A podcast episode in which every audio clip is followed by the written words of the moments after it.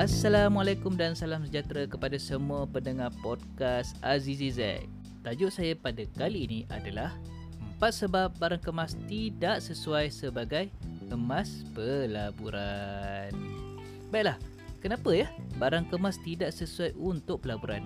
Kerana ada waktu kita terlalu bersemangat untuk melabur dalam emas tanpa asas ilmu emas. Ini sebenarnya amatlah merugikan apabila sudah terbeli barang kemas. Untuk pelaburan memang kita tak boleh buat apa-apa. So, teruskanlah menyimpan emas dan tidak akan rugi selagi tidak menjualnya. Okey, cumanya eh, untuk mendapatkan keuntungan, terpaksa menunggu beberapa tahun lagi untuk dapatkan keuntungan disebabkan faktor utama. Okey, apa sebab dia? Yang pertama, harga per gram yang lebih mahal. Harga barang kemas yang ditetapkan oleh Persatuan Kedai Emas rata-rata 10 hingga 15% lebih mahal berbanding harga emas pelaburan 999. Ini adalah biasa eh, kerana adanya kos upah desain emas perhiasan itu sendiri. Okey, yang nombor dua kadar spreadnya sangat tinggi. Apa spread? Okey, ia adalah kadar susuk nilai yang akan menentukan berapa banyak dan berapa cepat kita dapat menjana keuntungan daripada emas yang kita beli itu kalau kenaikan harga emas. So, spread barang kemas ni rata-ratanya sekitar 25 hingga 45% berbanding emas pelaburan 999 iaitu lebih kurang daripada 6 ke 9%. Biasanya bawah 10% lah. Yang nombor 3, kos upah yang dimanipulasi.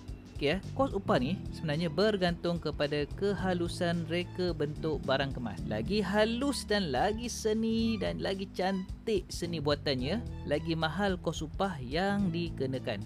Jika harga emas mahal, mereka boleh rendahkan kos upah. Manakala jika harga emas tengah turun rendah, mereka boleh naikkan charge ini. So maksudnya kalau harga emas sedang rendah kita tetap membayarnya pada harga yang mahal. Dan yang nombor empat, semakan harganya sangat lambat. Biasanya harga emas dunia naik, harga barang kemas terus naik. Tetapi jika harga emas turun, biasanya kedai emas lambat nak semak harga dan mungkin akan kekalkan harga yang tertinggi sampai beberapa minggu. Hanya jika berlaku perubahan harga ketara emas dunia, barulah mereka akan semak semula. Apa solusinya?